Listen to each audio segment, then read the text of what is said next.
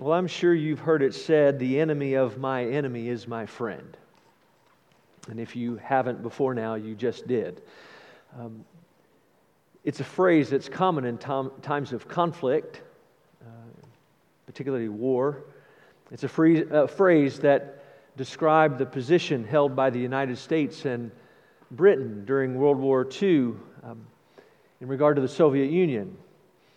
Neither the United States or Britain wanted to work alongside Stalin. They weren't keen about it at all, but both understood that cooperation with him would be necessary to defeat Hitler. And you may be wondering why I'm starting there, and it's because over the next 2 weeks, and really beyond, we're going to see this, we're going to see a picture of this in our study, because the scribes and the chief priests and the elders and the Pharisees and the Sadducees are all going to join forces, and they're going to seek to bring Jesus down. And if we were to describe this group as a whole using some contemporary language or contemporary descriptors, we would say that this group contained both ruling elders and teaching elders. It contained right-wing political nationalists and left-wing theological and social progressives, as well as law-abiding, Bible-believing, church-attending evangelicals. And so you can imagine when you get all that, those different groups in one room, they weren't going to get along. And they decided they were going to put their dislike for one another aside so that they could join forces and work on one common goal, which was, again, to not just silence Jesus, but to eradicate him altogether. Their goal was to destroy him, because his message and his mission, in his message and mission, he had been found to be an equal opportunity offender and disruptor.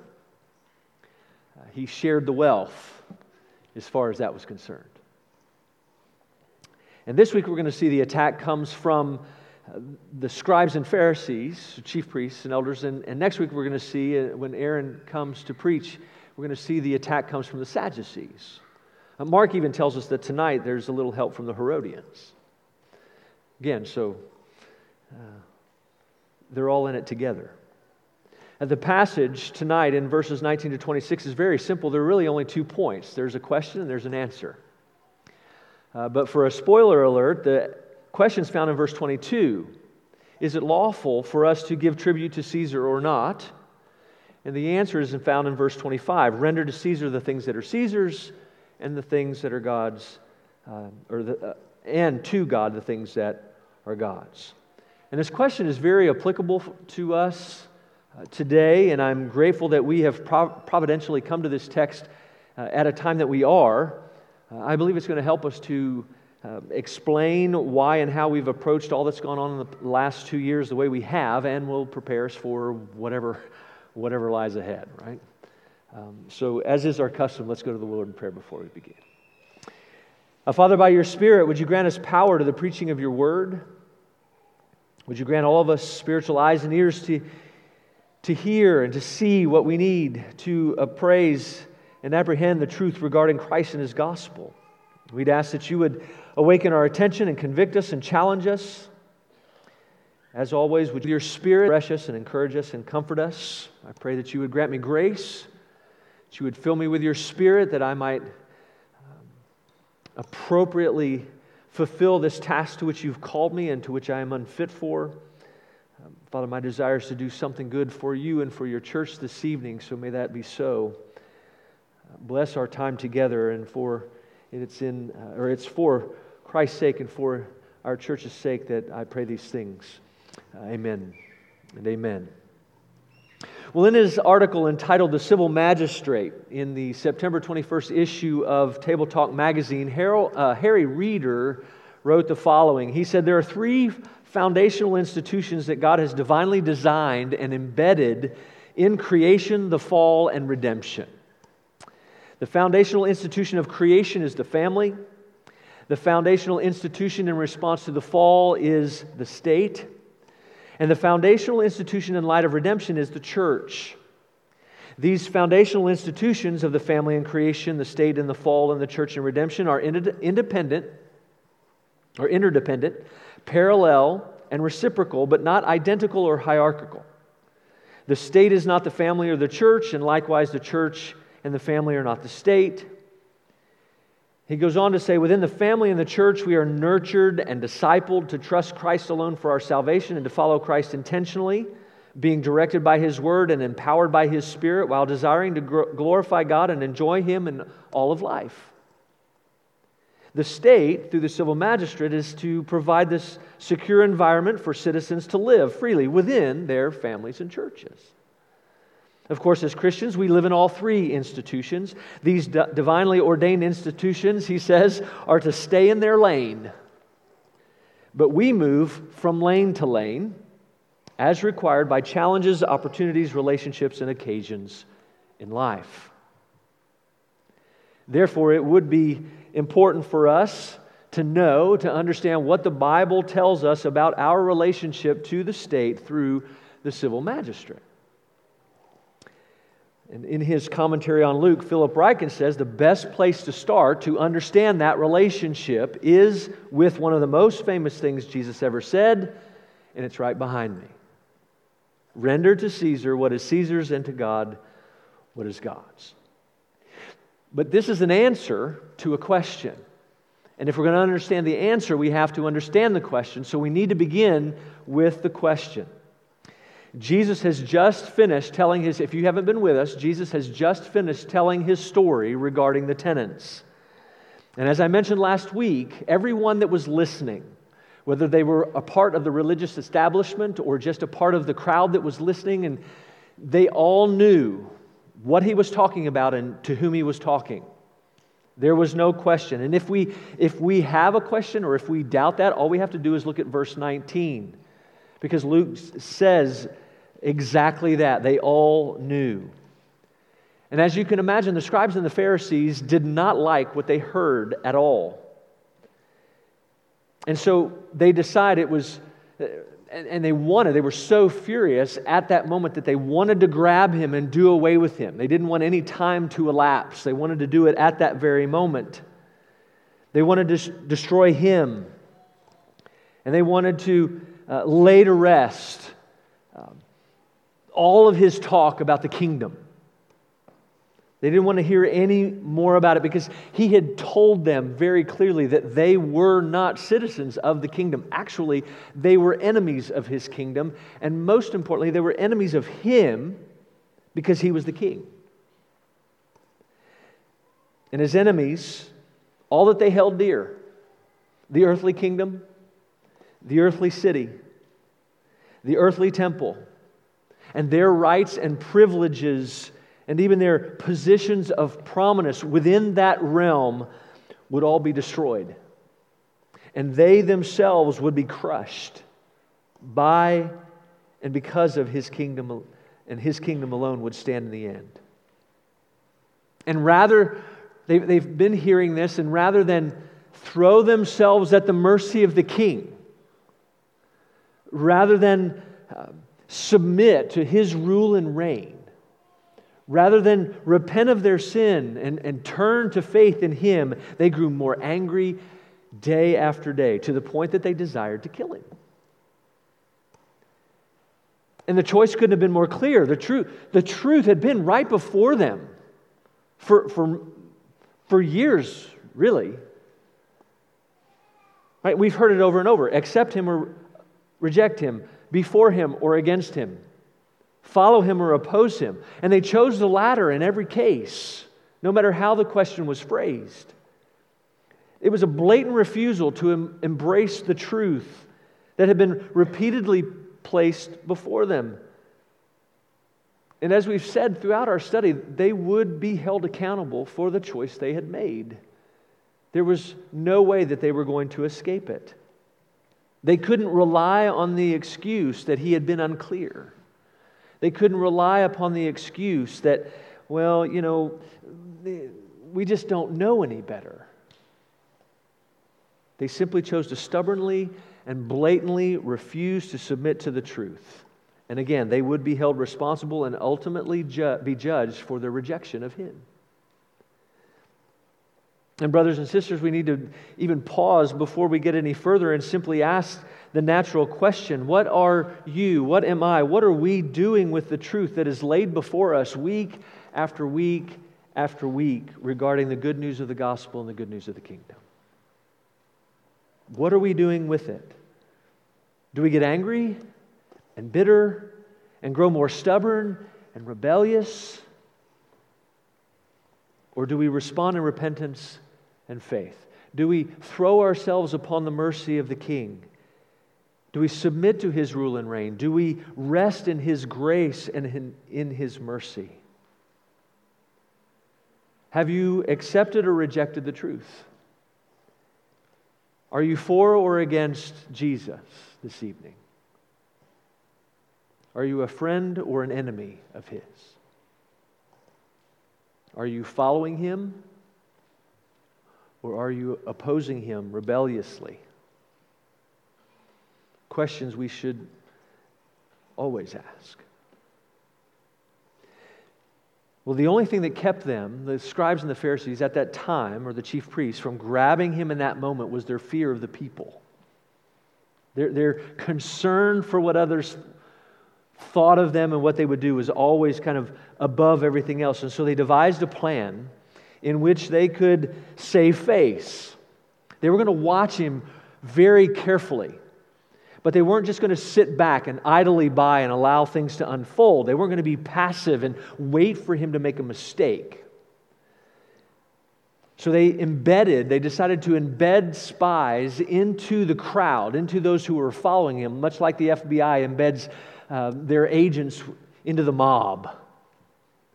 And they were to portray themselves as followers of His. So they were to listen. They were to pretend to show interest in everything that He was saying. And they would be, but while they were doing that, in the midst of the pretense, they would be listening and watching and waiting for an opportune time to seek a way to lure Him into saying something that could be used against Him. And we see the plan go into action in verse 21. They find that opportune time and they confront Him. But they hide their hostility and they disguised their animosity behind this facade of sincerity and compliments. But we know it was actually insincere rather than sincere because it was all a part of the plot. Their strategy gave them away, and we know that it was. We know that it was flattery because the things that they were saying, the things that we're going to look at, they would never say behind His back, only to His face. And I can hear Him, Jesus, we love how you teach and preach. Everything you say, it just resonates within us. You don't simply tell us what we want to hear. You tell us what we need to hear. You don't say one thing to some and another thing to others just to earn their approval. You don't hold back. You're willing to say that which offends others because you don't care what others think about you. You're willing to say, well, you just give us the unvarnished truth. You give us the Word of God and the Word of God alone. We could listen to you all day. So can we ask you a question? Is it lawful for us to give a tribute to Caesar or not? And it wasn't really a bad plan when you think about it. I mean, they wanted Him gone, but they didn't want to do it themselves out of fear of how people might react. So they come up with this question that they believe put Him in a bind. But the question revolved around a tribute. It was a tax given directly to Caesar. And the reality was that the Jews hated this tax because it was really, they felt as though they're paying this tax to Caesar in order to live in their own land. Some people even thought it was a sin because they were giving money to a pagan nation that was ruling over them unjustly. And so the dilemma they believed Jesus faced was this. If he answered yes, he would be considered a friend of Rome and an enemy of Israel, and therefore he would be considered a traitor, and the people would want to revolt against him. But if he said no, he would be a friend of Israel and an enemy of Rome, and he would be taken before Pilate as a revolutionary and tried for treason. So for them, it was a win-win.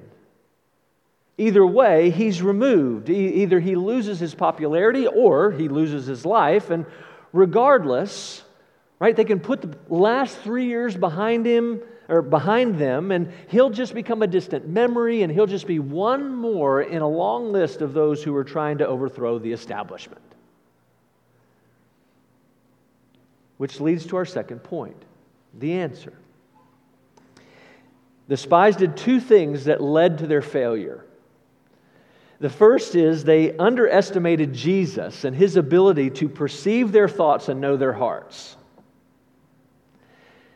In other words, he saw right through the insincerity, he saw right through the flattery, he identified their crafty scheme, and he knew it was a trap.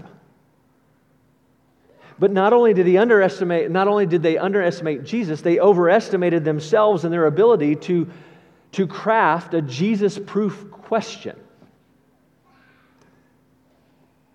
You see, they thought they had him with the simple yes or no, either or question. But as typically was the case, as Jesus points out, it was much more to it than that. It couldn't be answered simply with a yes or a no. And he did three things. The first thing he does is in his responses, he issued a demand. He made a demand upon them, and he commanded them to show him a denarius. A denarius was a Roman coin. It was worth about a day's wage. And the fact that they produced one immediately, I mean, he says, give me a denarius. Oh, I got one right here. And so they had at least one, maybe several others. And by producing them immediately, they reveal that they were regularly participating in and benefiting from the Roman economy. Okay, we need to file that right here and hang on to that for a minute, because the second thing he does is he then asks a question, which he often did when faced with a question, and he says, whose likeness and inscription is on that coin? And they respond, well, it's Caesar, right? Caesar's on the coin, and whose inscription is on it? Well, it's Caesar's inscription on it. So Caesar's face was on one side and the inscription on the other, which actually pointed to and spoke of his deity or him being a god, was on the other. So therefore, the coin was his. We had to file that over here. Because the third thing he does is he finally, through a command, answers their question.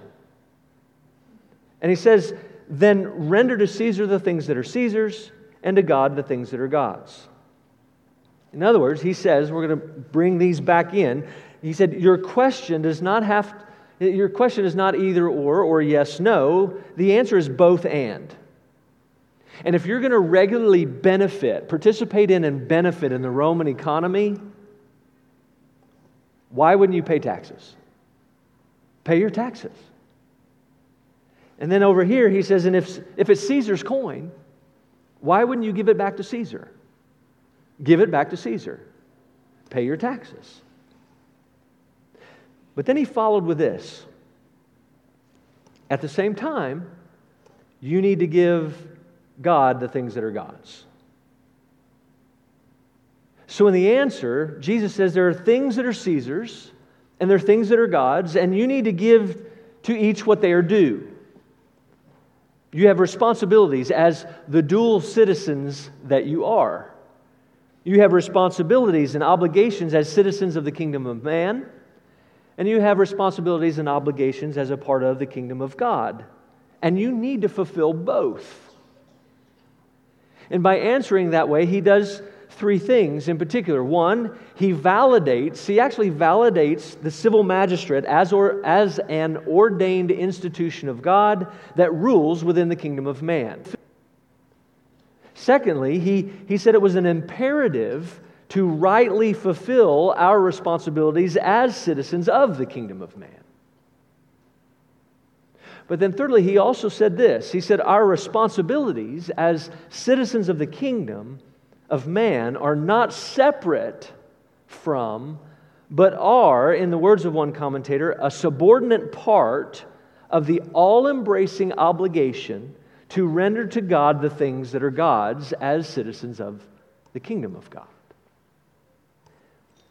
In other words, our citizenship in the kingdom of God is primary and takes priority over our citizenship in the kingdom of man. So, when we give to Caesar what is Caesar's and rightfully fulfill our responsibilities as a part of the kingdom of man, we are giving to God what is God's and rightly fulfilling our responsibilities and obligations as citizens in the kingdom of heaven. And so the scribes and chief priests, they couldn't argue with that. It was simple and clear, and he silences his critics once again. But they weren't going to give up. They're going to go back to the drawing board, and they're going to try again, and we'll see that next week. Now, before we confess our common faith and come to the table together, there's a question, obviously, that needs to be answered.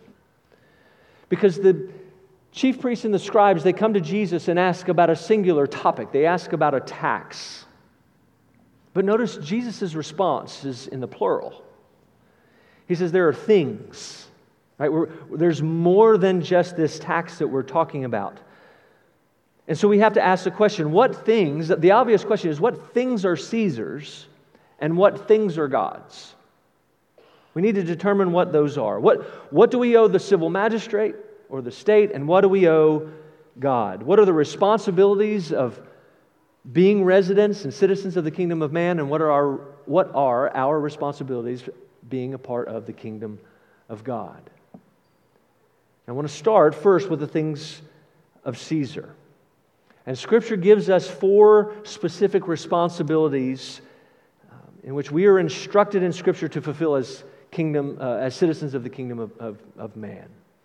And I'm simply going to list them, share the Scriptures from which they come. The first is that we are to honor and respect those in authority.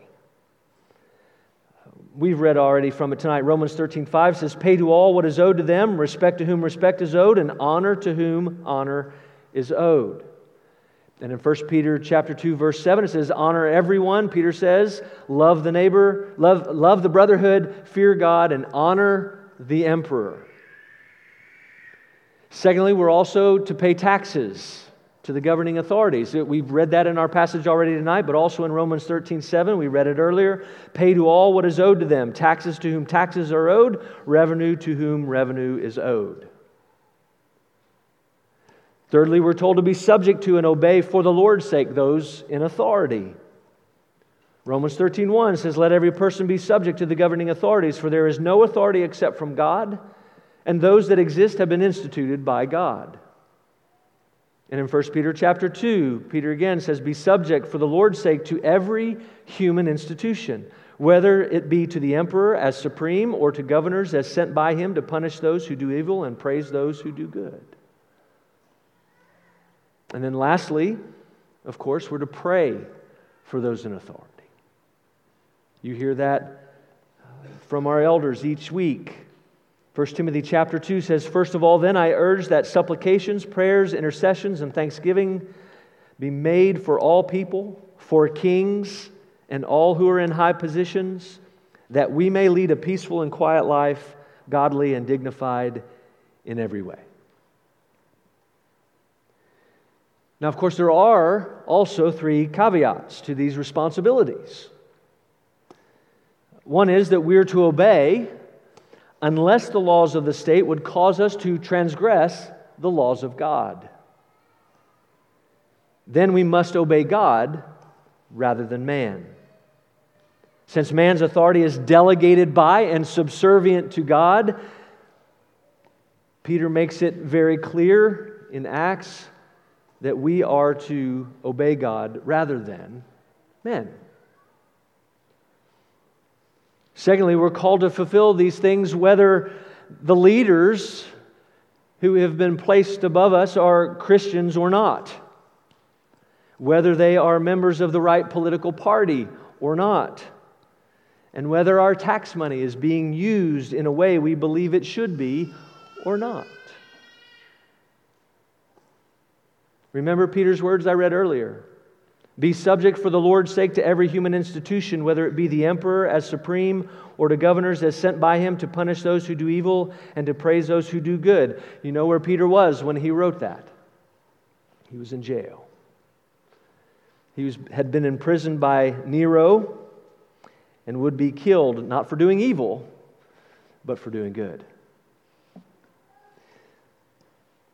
And then finally, while Christ validated the civil magistrate, he never called his followers to, nor did he ever attempt to turn the state into a Christian state in order to make it easier to fulfill our responsibilities. We're called to fulfill our responsibilities and obligations to the state, all the while resting in our knowledge that the state has been created and instituted by God and is therefore under His sovereign rule. In one, well, when he wrote, under the rule and authority of God, there are two instruments of government in the world. In one kingdom, God rules by the sword. In the other, He rules by the Spirit. One kingdom is for the restraint of evil and the promotion of the social order. The other is for the proclamation of the gospel and the spiritual good of the soul. As Christians, we belong to both, the state and the church. And in both kingdoms, we have obligations to honor God. Although we believe in the separation of church and state, we do not believe in the separation of God and state.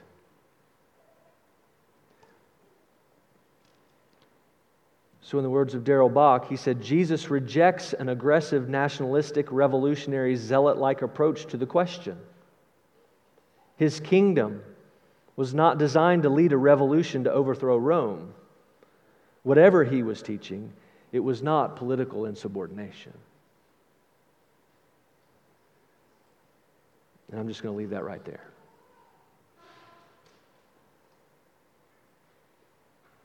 Second part of the question is, what are the things that are God's? Let me start with these words from Ralph Davis. He says, we talk about responsibility to the state, or we throw around talk about two kingdoms, or ramble on about the secular and the sacred, or even raise the difficulties that we may face when these two realms conflict. And when we do, we don't hear Jesus. What does it mean to pay back to God the things that are God's, except to offer Him all that I am and all that I have? Jesus' demand here costs far more than we typically imagine. As we sit in front of this verse, it is far more demanding and expensive than we commonly think. And that's because our all-embracing obligation to render to God what is God's is an obligation to render to God all things, because all things are His. His everything belongs to Him as the author and creator and sustainer of all that is. This was Jesus' point when he asked, what is the image on the coin? Because Caesar's image on the coin spoke of his ownership of the coin. And of course, we, having been created in the image of God, speaks of God's ownership of us. And because we are His, He is deserving of our all-encompassing love and devotion. We are to love Him with all of our heart, and with all of our soul, and all of our might, or all of our strength. And not only are we owned because we are image bearers of God, we are also owned by Him because we have been redeemed We have been redeemed by the precious blood of His own Son. We are not our own. We've been bought with a price, the imperishable blood of the Lord Jesus. And when we think about what He has done for us, we understand that God doesn't expect anything. He doesn't expect us to give anything that He hasn't already given. And Christ doesn't expect us to do anything He hasn't already done.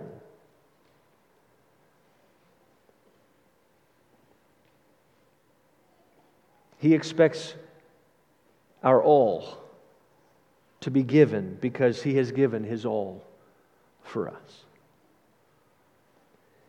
So when He says, give to God the things that are God's, He's saying we owe Him our bodies, our minds, our emotions, our homes, our families, our friends, our time, our money, our possessions, our work, our play, our everything.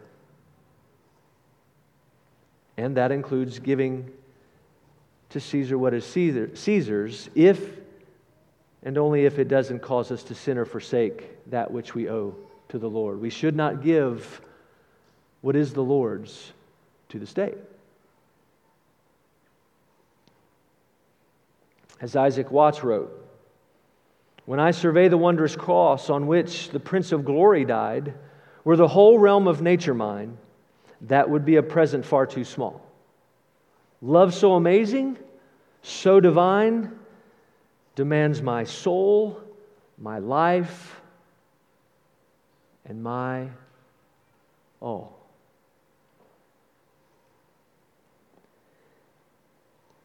And I don't know about you, but when I think of that, immediately I'm brought to the reality that I fall short of that command. We all do. We don't give our all. We fail to give God all the things that are God's. But fortunately for us, right? All that is all. And the fact that He gave His all, that all was not only to purchase us, but it was on our behalf as well. So His record of giving His all has been credited to us. And because we stand before God as if, having been declared that we have given our all, we are able to then try and work and strive toward giving our all without the fear of failing.